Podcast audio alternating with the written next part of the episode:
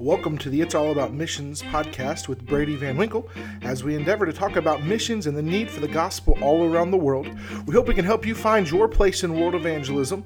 And for questions or for more information, please check out it'sallaboutmissions.com. And now we hope you enjoy the show. Hello, and thank you for joining us on this week's episode of It's All About Missions Country of the Week Country Spotlight. And we're going to be going to the country of Cyprus in Europe. It's a, considered a European country although it is smack dab in the Mediterranean Sea. It is a country of about 1.2 million people. And what's interesting about the country of Cyprus, though, is this actually divided in two. Uh, you look at the whole island, you think, oh, it's all one, but actually there's Cyprus and then there's North Cyprus. And North Cyprus is actually owned by the country of Turkey. It's considered by Turkey, but actually it's a pretty convoluted story. There's lots of conflict about it. Um, years ago, Turkey invaded Cyprus, and there's a lot of conflict about what happened there and everything. But there's there's always things going on between Turkey and Cyprus. But the country of Cyprus, though, is a country seeing the gospel. 1.2 million people live there. The capital city is Nicosia. I hope I'm saying that right. Nicosia. Uh, the population of Nicosia is about 300,000. There's lots of different cities. People are spread throughout the country there. Uh, in Cyprus, know, what's interesting about the country is it's predominantly Greek Orthodox, 78% Orthodox, and about 20% Islam.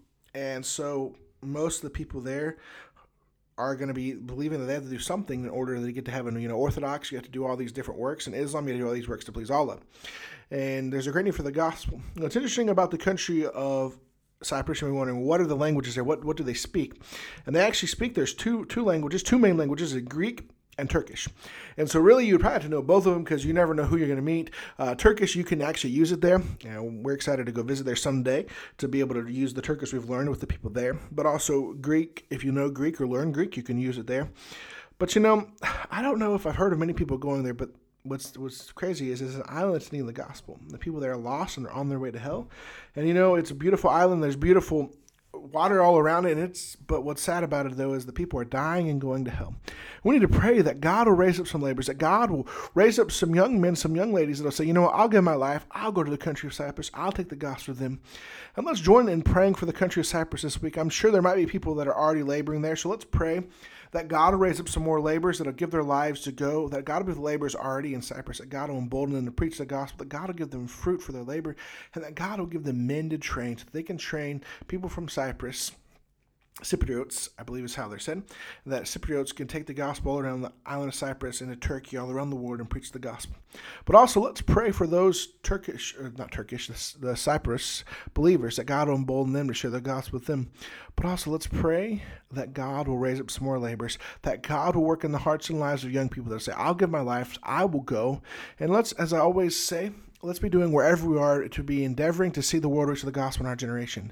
We need not only be praying to see the world reach the gospel in our generation, we need to be endeavoring, being sharing the gospel, doing all that you can right where you are to share the gospel with friends, invite people to church, and doing what you can. Maybe asking God, would you allow me to go and take the gospel all around the world? God, I'm willing to go if you'll allow me. And let's be doing all that we can, and let's be praying that we can see the world reach the gospel in this generation. Thank you so much for joining us on this episode of It's All About Missions. And we'd like to ask you to do a couple things for us. The first thing I ask you to do, so if you haven't already, please make sure to subscribe so you can stay up to date when all of our new episodes drop.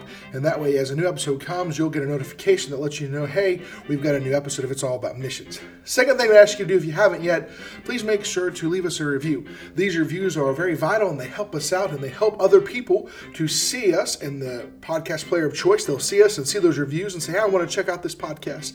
And lastly, one other thing I'd like you to do, why don't you share us with a friend, a family member, somebody you know, and say, hey, why don't you go over and check out It's All About Missions? That, that'll help us grow our audience, help people to know more about It's All About Missions. And guess what? It'll help more people get involved in reaching the world with the gospel. I want to challenge you to know that the Bible, it's all about missions. And as a Christian, your life should be all about missions. And what are you going to do to impact the world with the gospel in this generation?